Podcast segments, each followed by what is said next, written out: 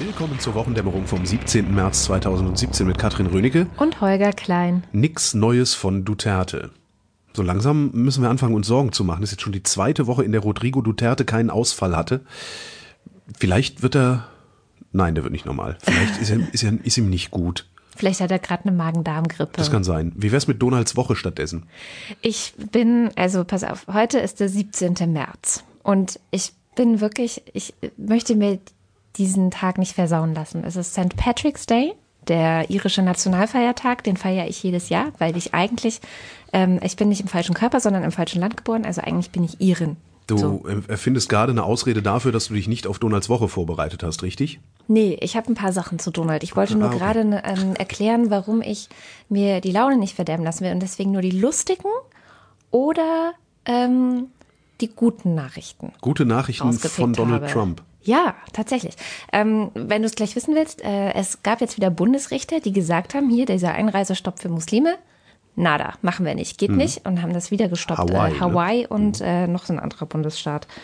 Und das finde ich ist eine gute Nachricht oder eine lustige Nachricht ist, das hatten wir ja vergangene Woche schon gesagt, er entwickelt sehr viele Verschwörungstheorien in Richtung, die Obama-Regierung hat mich überwacht und den Trump Tower überwacht und so. Und dann musste diese ähm, Kellyanne Conway, seine Beraterin und auch schon seine Wahlkampfmanagerin vorher, Ah, die, das, sich, mas- das mit dem Massaker, die. die ne? mit der großen Fantasie und Kreativität, die hat ja auch das Wort alternative Fakten erfunden. Ach, das ist auch von der. Ja, ja, ja, das Ah. Massaker ist von ihr, alternative Fakten ist von ihr. Und jetzt hat sie in einem Fernsehinterview gesagt, ähm, dass äh, Donald Trump sich ja gar nicht äh, gegen, also er hätte ja gar nicht behauptet, dass Obama ihn oder den Trump Tower bewacht hätte.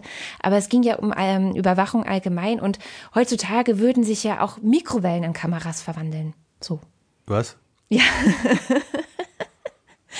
Mikrowellen Das doch verwandeln alles- sich in Kameras. Das darf doch alles nicht wahr. Ich habe neulich schon mal irgend, in irgendeiner anderen Sendung gesagt, ich habe mit dieser US-Regierung überhaupt, bevor ich dazu komme, ein inhaltliches Problem mit denen zu haben, habe ich ein ästhetisches Problem. Ja? Das, das ist doch. Mir fehlen Adjektive, um zu beschreiben, wie, wie aberwitzig das ist, sich solche Leute als, als, als äh, Regierung dahinzustellen. Die sind doch total, die, die sind doch völlig bekloppt. Ja. Also die, die, die, die haben ja wirklich nichts im Kopf. Also ich meine, so einen Scheiß kannst du dir, das, sowas, ich könnte ja noch verstehen, Die wenn ist die irgendwie Juristin, hingehen die hat irgendwas im Kopf, hat die schon. Und sie ist ähm, Meinungsforscherin gewesen vorher. Ich glaube, dass sie vielleicht, also dieses alternative Fakten-Ding vielleicht einfach auch lebt, um den Leuten das zu geben, was die Aber dann wollen. denkst du dir doch nicht einen solchen Schwachsinn aus. Das meine ich da, weißt du, dass sie sich Schwachsinn ausdenken. Okay. Ja. Kann ich, kann ich, ne? Okay, ihr denkt euch Schwachsinn, ich macht so alternative Fakten und sowas, alles ganz toll. Aber das ist so offensichtlich dumm.